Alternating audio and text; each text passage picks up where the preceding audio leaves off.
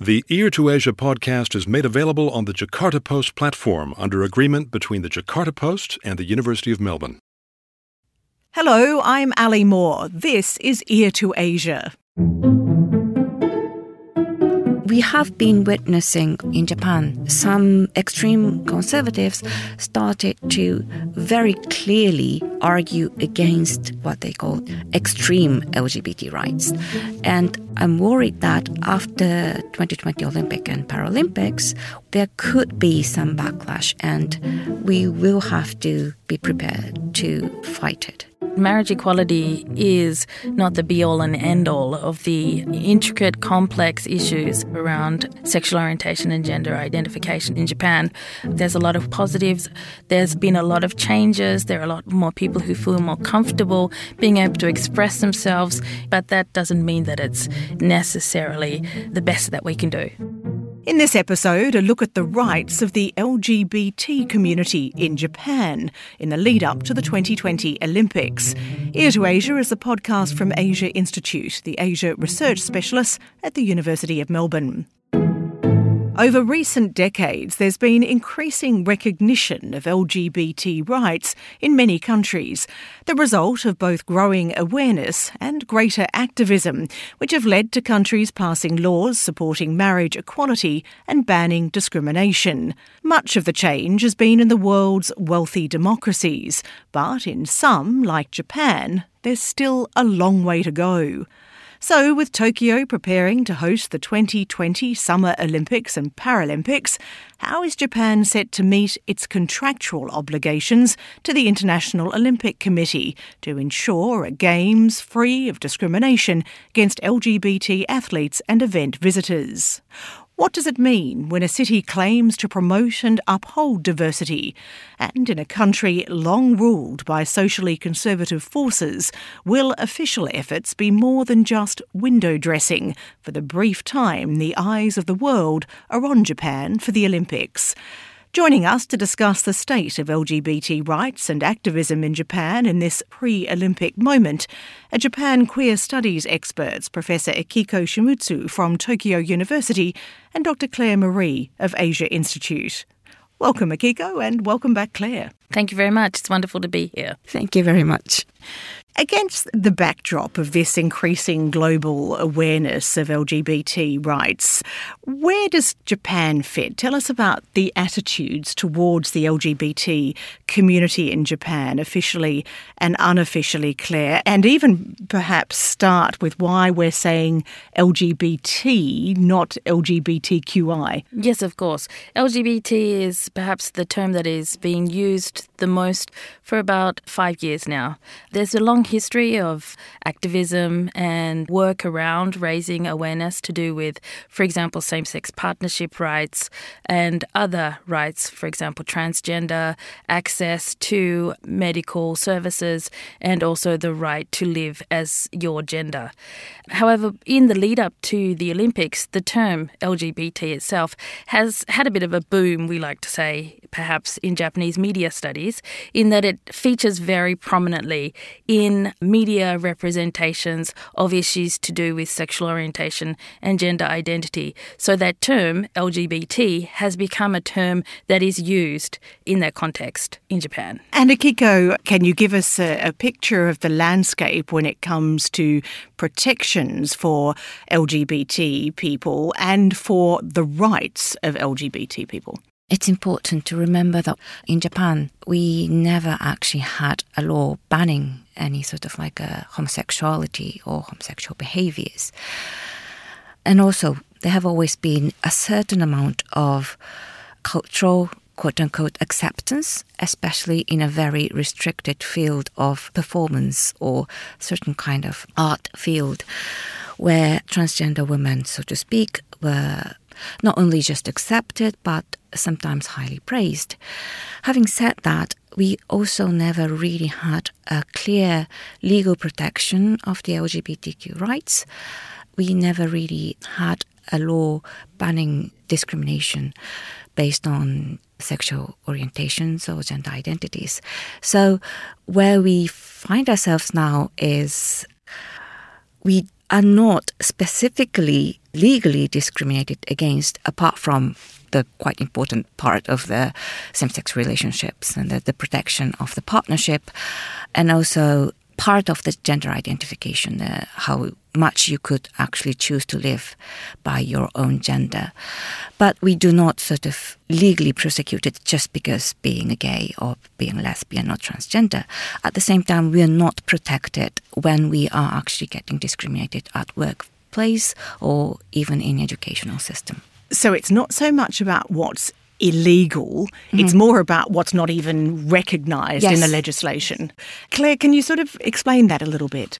There's a kind of a very contradictory conceptualization of Japan as very welcoming and tolerant.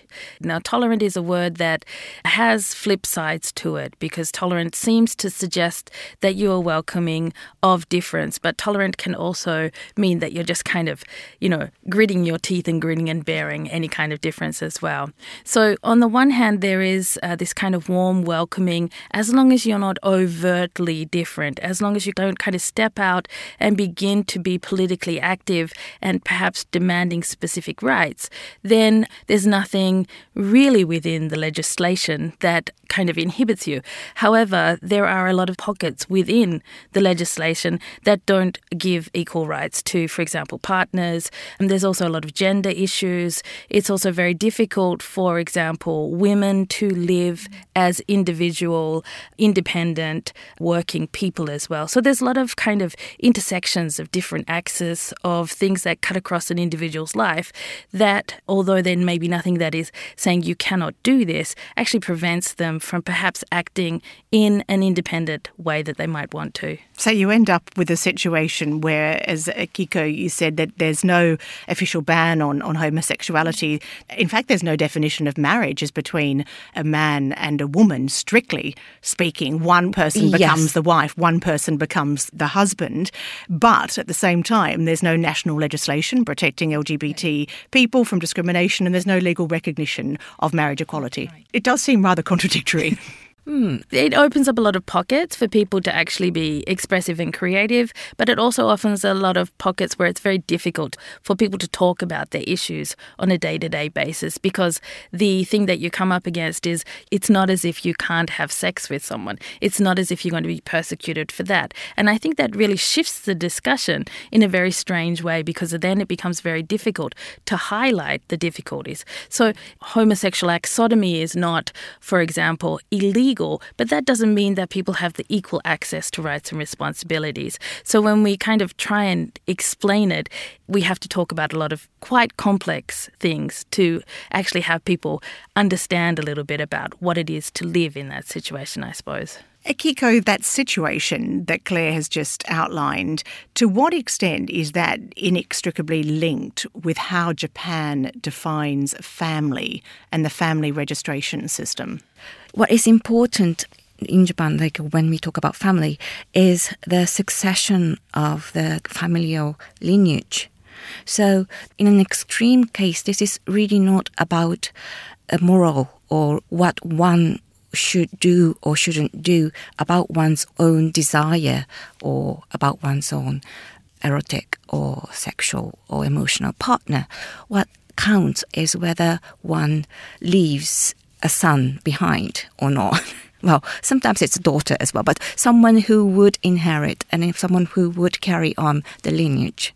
So that's the whole point about family register. The family register is something that puts a family before the individual and actually a nation before a family. So a same-sex marriage simply cannot be part of that because they yes, cannot produce a exactly, child. Exactly. Exactly. The same-sex marriage is not recognized because it is seen as disturbing that family lineage.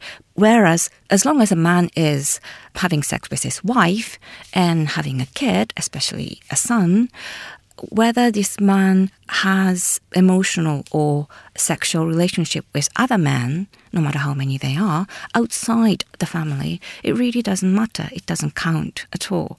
So that's the thing that sort of complicates the issue in Japanese situation because especially if you are a man, you are in a way free to do lots of things, but at the same time you are very, very strictly required to perform a very certain task as a man or a child of the family. So you're free to do things, but not to have them legally No, recognised. no, no. And in fact, Claire, you've written about this family registration system as you write it delineates the contours of citizenship, access to rights, privileges, and obligations set by the state in all areas of social life. Is it going too far to say that this system is central to Japanese national identity, at least as far as the government sees it, I think from my point of view, that's fairly crucial to say that it's a as a non Japanese person? well, yes, as a non Japanese person, that it's quite central to the way that the society forms because the way that the family is configured and who is recognized legally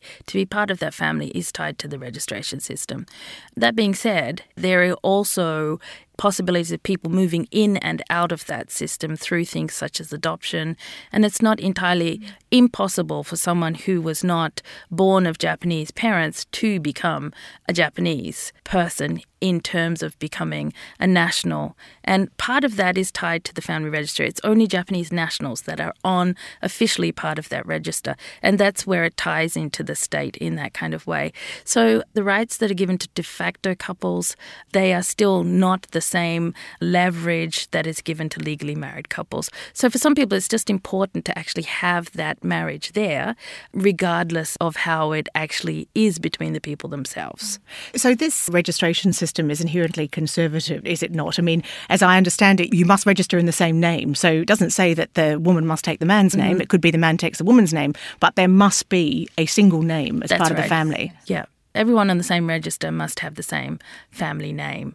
Some women in their business life retain their name, but they are technically required to change and have the same family. And some men do take on the wife's family name as well. So it's a small percentage, but that does happen. And that's part of the structure.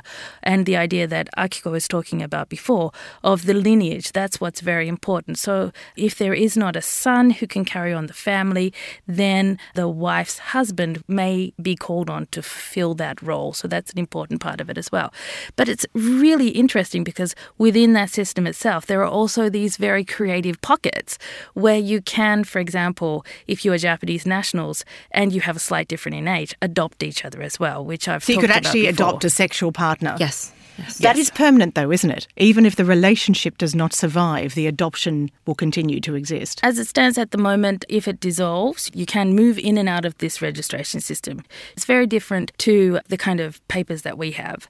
If you have moved out, you can't re enter it, but that kind of relationship of having been within a parent and a child relationship does not dissolve so that then you can become married. It's a very unusual way of getting around the structures. Actually, adult adoption is something that happens in other jurisdictions as well. It's not just Japan. It's just that a lot of people don't actually know about it. That's very clever, though. it is I always love how clever it is. It's hmm. inherently like completely disrupting the system from within. Yeah. Yeah, That's following really the rules but Yes. disrupting the system at the same time. so, if this registration system helps to explain some of the official views, how does that sit with the fact that nationally we don't have legality for so many things that are key, but at the local level, authorities have taken action? I think it's more than 20 municipalities that have granted legal recognition to same sex couples. How does that work that the local can be so different to the national? One thing that I would like to stress first is that in order for this sort of like so many cities and towns to actually try to recognize the same sex partnership, there have always been lots of people working really hard to get that happen because they think that even if it was a symbolic recognition, some kind of formal recognition might help people living with a same sex partner. Having said that, the whole point of this local same sex partnership is that it is really symbolic. It doesn't really have any legal bindings. So municipal laws are completely subservient to national law. Exactly. For example, like a city or a ward could say that, well, okay, we recognize you two as a couple. But it is just that they recognize them as a couple. And sometimes they might say things like, well, so you could actually apply for sort of like a public uh, residency? Yeah, What do you public housing. Public housing. housings. as a couple, whereas before sometimes same sex couples are not allowed to even apply for it. So that's a good thing. But at the same time, it doesn't really recognize them as a married couple. So you really don't have inheritance right. You do not have for example, partner's visa just because you're married and your city will recognize you as a partner if one of you is not Japanese national. In a way, it is easier for the local government to say that they recognize same sex partnership because that wouldn't affect the family register. And the family register is the whole point. It is something that the conservatives, the moral and religious conservatives, will do anything to protect. Whereas they might feel offended and they might do something against the local recognition of partnership, but at the same time, they know very well that it's not about the family register. So, so, in other words, they can almost allow that to happen. It's a releasing of steam, if you like, right? And then just let that be because it doesn't really fundamentally change the fabric. In a way, yes. I'm not saying that's the intention of the people involved, and that's a very important distinction. That's not necessarily the intention of the people involved, but that's definitely one of the big effect that I think it's having. Claire, though, if we continue to look at what local governments can do, if we look at the bill passed by the Tokyo Metropolitan government just last year, which prohibits discrimination on the basis of sexual orientation and gender identity. Yeah. How does that fit into a national context where there's no protection? It's really important to configure that also within the discourse around the Olympics and Paralympics as well. Because with the change to the Olympic Charter and the inclusion of sexual orientation as a term within the provision of rights, so it's added on top of, for example, race, ethnicity, region, gender, and other things. And that was because of the situation around the Sochi Olympics and as a kind of the global environment which was really kind of highlighting the need to think of LGBTQIA in that context more globally.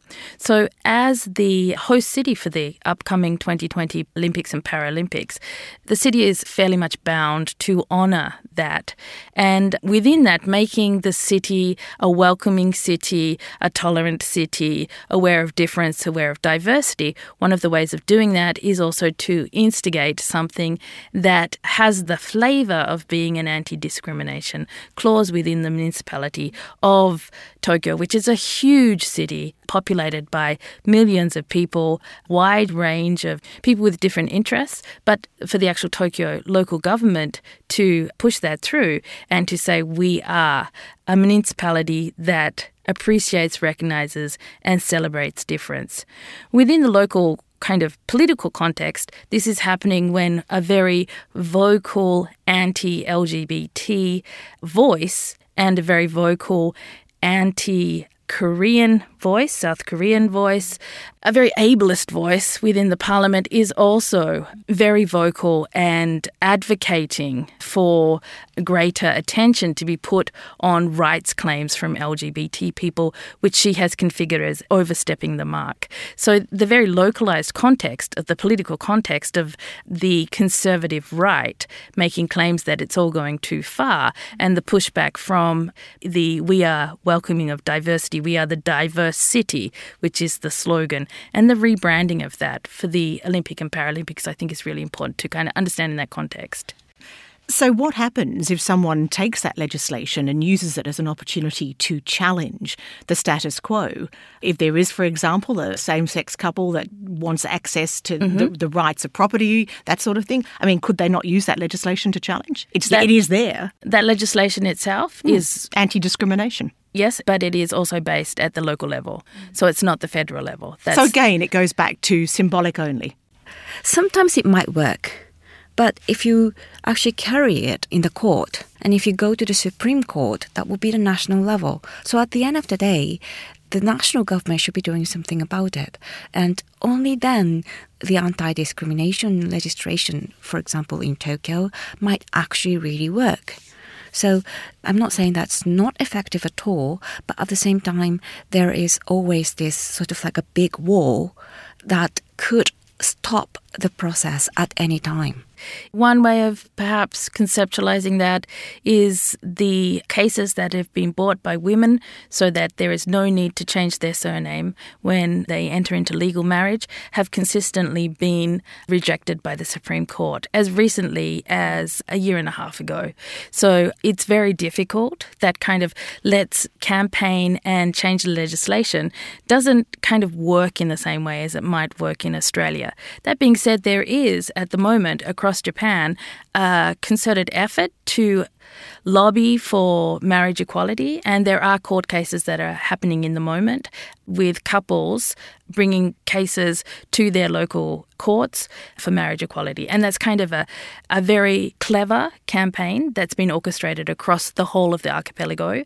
And different couples in different municipalities have said yes, they will participate in that to raise awareness, to test it out. To so see, even if they lose, it's more about Exactly. putting, the, putting the issue on exactly. the agenda. Yeah, and exactly. Also seeing, you know, what room is there to move. It's still unsure what room there is to move. Some scholars think that yes, this can be done, and, and others are a lot more critical and perhaps conservative in how much they think it's going to make a change. But there is still energy there, and there are a lot of people campaigning around that space No, as actu- well. Actually, they are. I mean, some of them are actually winning some sorts of rights, at least at the local court level. For example, this is not a very encouraging or happy story, but some people with former same sex partners, they had the domestic violence case actually recognized as a domestic violence, even though the partnership itself is not recognized as marriage. So the court actually recognized it in a negative way rather than positive way. But it's better than not But- yeah, recognising but it better than not context. recognize Yeah. it at all. Exactly.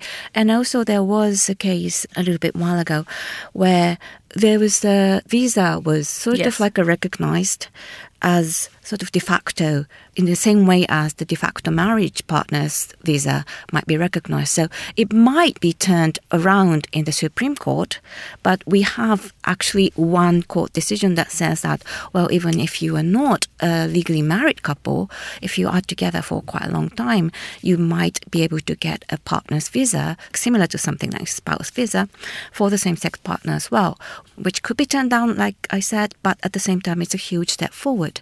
So they are actually gaining something in a, in a court. You're listening to Ear to Asia from Asia Institute at the University of Melbourne. I'm Ali Moore and I'm joined by Professor Akiko Shimizu of Tokyo University and Dr. Claire Maree of Asia Institute.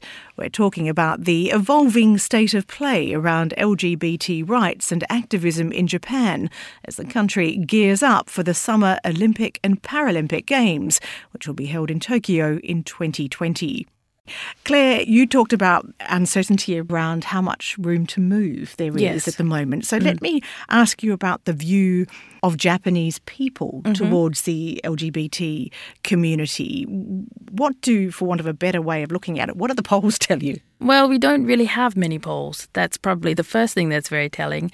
And Akiko and I have been involved in a lot of work in the field of queer theory, queer studies, and networking across universities in Japan to provide spaces for younger scholars and also for our own research.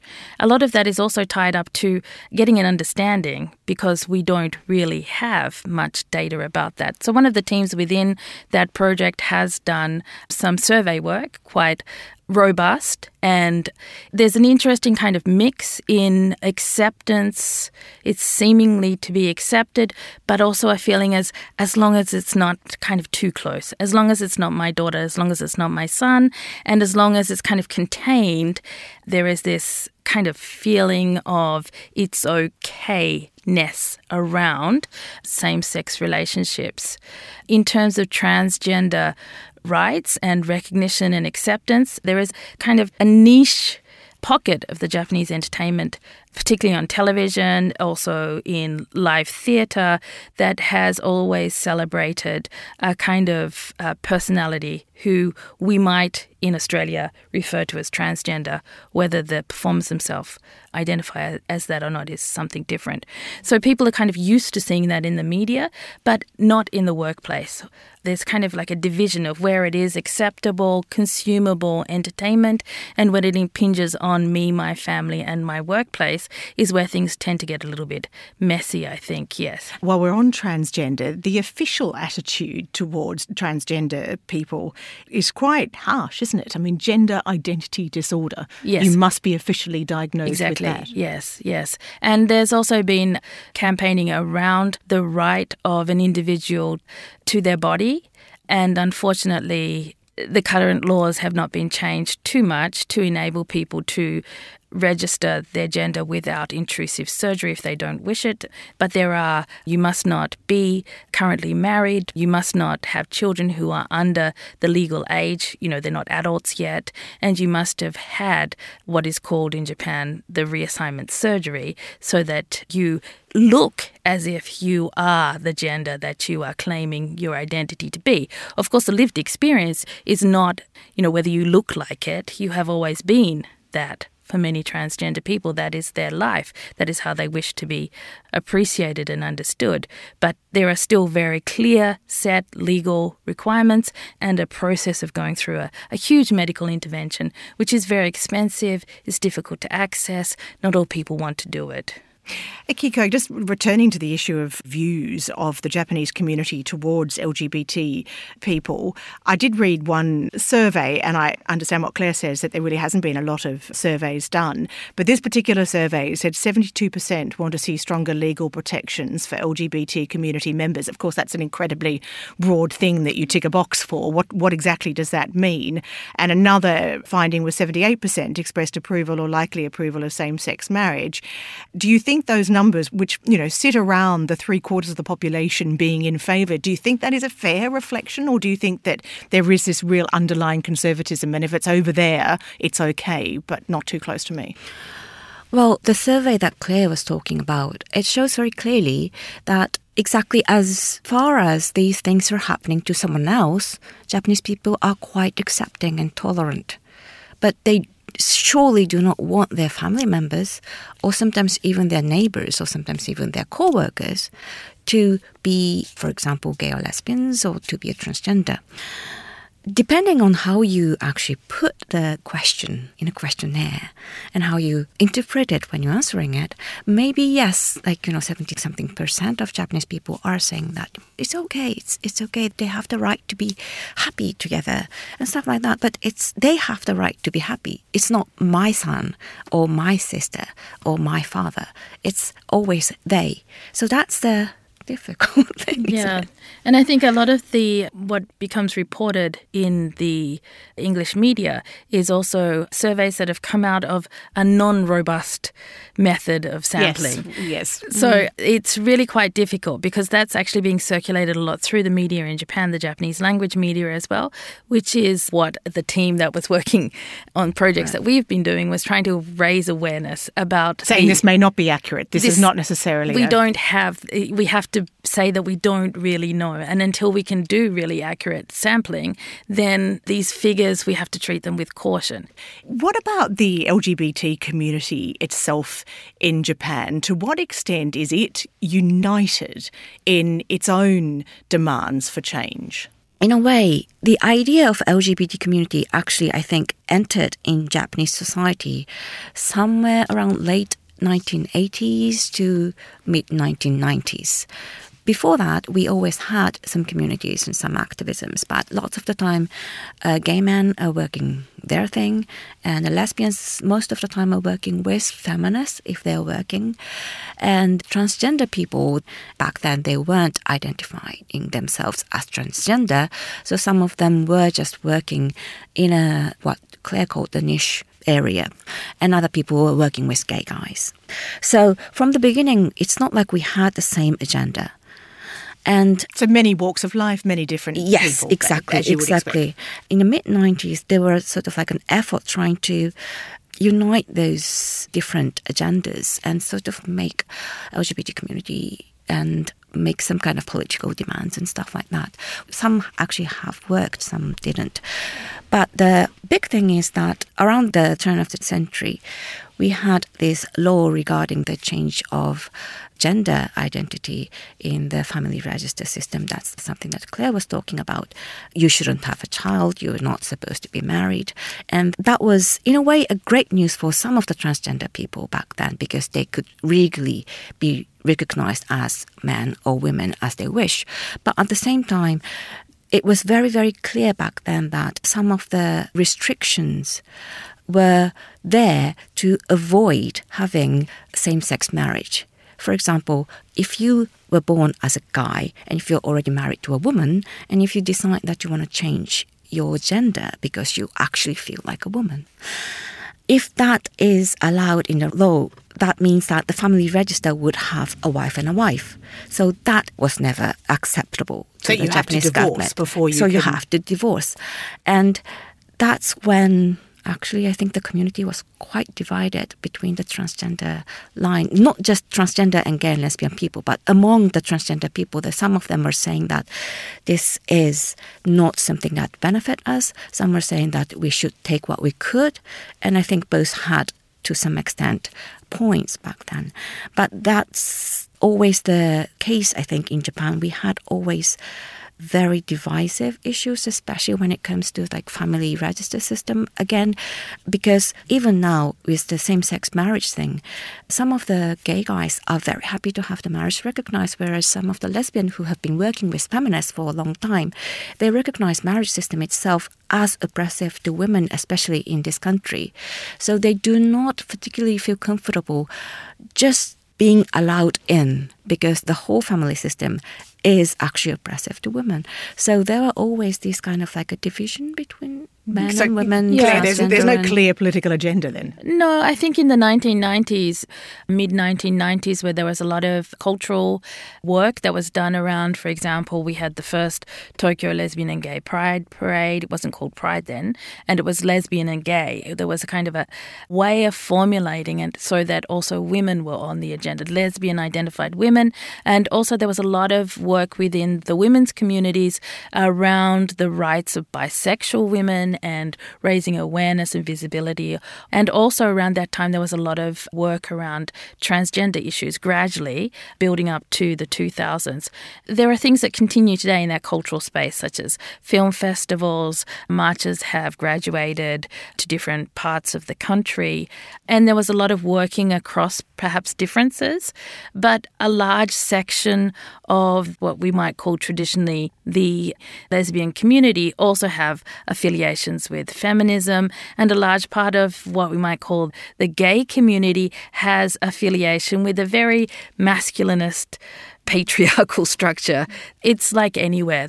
The gender where you kind of associate your issues is very different depending on how you are one categorized and also how you identify. So there was work across divisions and differences in the 1990s. There were many things that emerged from that, but it's not that like there's one monolithic community.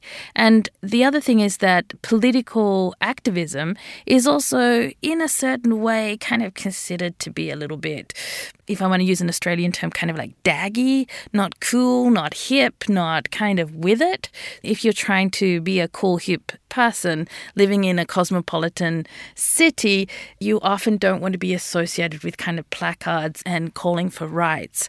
How you kind of then move in that space can be a little different. You can be a little bit strategic around that as well. You can be cool and hip and have a political agenda and do it in certain ways. So there are kind of layers of different things, and there are non political kind of impulses as well, consumerism, all kinds of things. In regards to women's communities, lesbian communities, lesbian and bisexual women's communities, the push of the registry in the way that it configures the family to survive as a woman without being legally married opens up a whole new area of challenges. Also, class comes into that, region comes into that. So it's not a one situation, everybody facing the same difficulties. But there are women who have great difficulties of being able to live their life as an independent woman because of the way that not being part of a family means that they can't access certain services. They can't get full time employment continuing. Women are often expected to kind of go into the family and take on the part time job roles. So, women actually having careers, being able to explore that depending on where they are in region, you know, if they're not living in central large cities, is also difficult. Understanding about that is not something that everyone who identifies as LGBT or whatever it could be shares. What about the role of the corporate community, about how big business views the queer community in Japan? Do they see it as an opportunity? Are they supportive? Are they active in social issues like this? Some of the companies would like to be seen as supportive basically that means that some of the big companies, especially global companies, they like to put on a corporate booth in Queer Festival in Tokyo. But beyond that, I'm not completely sure. There are people working within big companies or small companies trying to raise awareness, trying to increase their rights in the company. But I do not really know many companies who are actually spending a lot of money to the community itself, sort of like helping out youth or helping out LGBTQ plus people with, for example, disabilities, people who might not have enough income to support themselves when they're kicked out or whatever. So, in that sense, I don't think companies are sort of that much supportive of the community. But at the same time, like I said, global companies, and that also includes Japanese based global companies, they would like to be seen as supportive of LGBTQI plus issues, especially outside Japan. So they would sort of try to keep up that front that actually opens up a small room for negotiation for the activists or the people in the community to try and get some money or get some kind of support out of the company itself. But at the same time, we are suspecting that after 2020, after the Tokyo Olympics and Paralympics Games, the situation might change a little. So some company might start thinking that LGBT issues are a done deal and they might want to move on to something more cool, something more sort of recent, new, trendy issues. I want to finish off with a look at, I guess, the longer term impact mm. of the Olympics right. on the challenges facing the LGBT community. But just before I do that, Claire, your view on the corporate perspective. LGBT as a term really entered strongly five years ago through things like raising awareness in the corporate space, tapping into what were branded as markets. The rainbow market was being sold as this kind of unexplored avenue that corporates can perhaps look to in a declining economic situation. So uh, there were this idea of markets opening up and being able then to perhaps provide services, different kinds of goods for people who may be LGBT. Now, the thing is that in that alphabet mix, there are a lot of different people. So, what that actually means is quite strange. But at the same time, it's kind of pushed forward this idea that there is an LGBT group or there's someone who identifies as LGBT, the whole spectrum, which is quite interesting in itself. So it enables people to brand and to sell in a quite ambiguous way to a niche market. And a lot of people are quite happy that they now perhaps have greater access to rainbow goods and services. So insurance companies opening up and saying, yes, we will recognize that you may have a partner, different kind of social responsibility groups within large corporations doing training for their employees. I mean, they were all kind of on the scale of good or bad, very good things. How far they will go in terms of legacy, the legacy of the Olympics and Paralympics is a big part of the Olympic story. But I think what we see again and again is that often it kind of fizzles out. Um, and without trying to be overtly negative, having been involved for quite a few decades, booms come and they bust, and then it's the next boom. It's a very strong, reoccurring theme within the Japanese media space corporations. The new thing will be the thing that sells. At the same time, though, we talked earlier about the non discrimination clause under the Olympic contract, about the anti discrimination law that the Tokyo government introduced last year. When you look at those sorts of changes, when you look at the boom, as you call it at the moment, do you think that in the long term, the Olympics will be positive or negative for advancing the rights? I mean, at the very least, does it lift the focus? I think it does lift focus, and uh, raising visibility is often seen as a very positive thing. However, visibility, if we're talking about it through a queer theory kind of framework, visibility is also a very, very tricky thing. Being seen and having rights acknowledged is completely not the same thing. And I suppose the thing that Akiko was saying earlier is that these are not binding, they have no legal binding.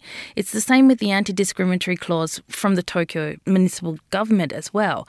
And I don't want to kind of sound too boring, but if we go back and look at the uh, gender equality framework as well, there are these things that are introduced, but they are non binding. And so there comes a time where everyone says we have to kind of initiate more clauses, more steps, so that these are binding, so that if the corporations do not follow what is set out in these guidelines, there are some repercussions. That, if we look at the way that gender equality has gone, has not panned out perhaps the way that people might expect it to. It's so, does that mean that in the Olympic context, there is, in your view, a real risk that this could set the fight for rights backwards because the national government can point to these local municipal changes, claim credit, and avoid the really big questions of what needs to change at the national level. I think because it's fundamental change that has to happen. It's something along the lines of in 2010 when a lot of the laws in Australia were altered so that all of a sudden, regardless of your sexual orientation or who you were in a partnership with, your rights were recognised over a sweeping legislatory kind of menu. Of course, there were still things that needed to be done. But unless the same kind of thing happens, then the actual real change is one, very difficult to see, and two, is maybe going to be difficult to argue for. Akiko, do you think the Olympics positive or negative for advancing the rights? I do not think it is outright negative, and I hope it is not.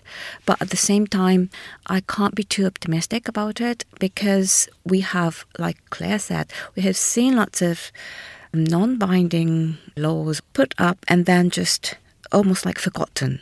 One thing that I'm worried about is that with the women's rights, uh, gender equality, when we had that kind of like movement before in the mid to late 90s in Japan, it really wasn't as effective as lots of feminist movements people were expecting.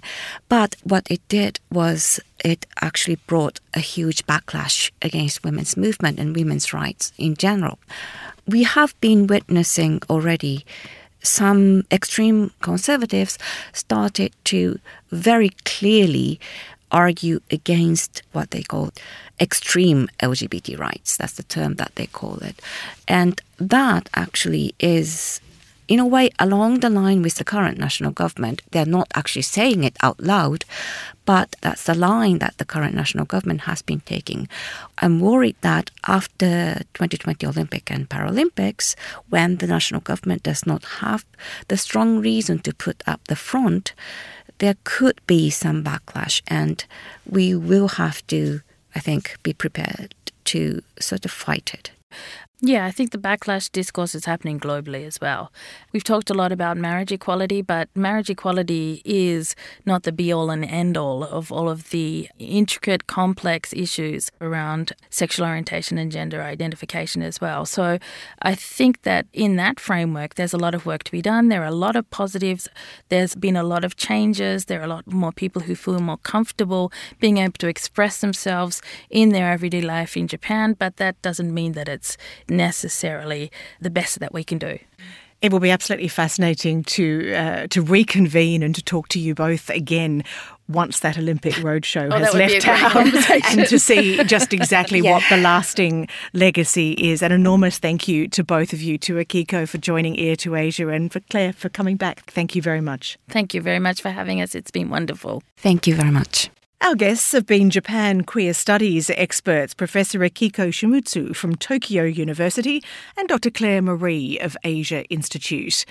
Ear to Asia is brought to you by Asia Institute of the University of Melbourne, Australia. You can find more information about this and all our other episodes at the Asia Institute website. Be sure to keep up with every episode of Ear to Asia by following us on the Apple Podcast app, Stitcher, Spotify, or SoundCloud. If you like the show, please rate and review it on Apple Podcasts. Every positive review helps new listeners find the show. And of course, let your friends know about us on social media. This episode was recorded on the 16th of October 2019. Producers were Eric Van Bemmel and Kelvin Param of profactual.com. Ear to Asia is licensed under Creative Commons, copyright 2019, the University of Melbourne. I'm Ali Moore. Thanks for your company.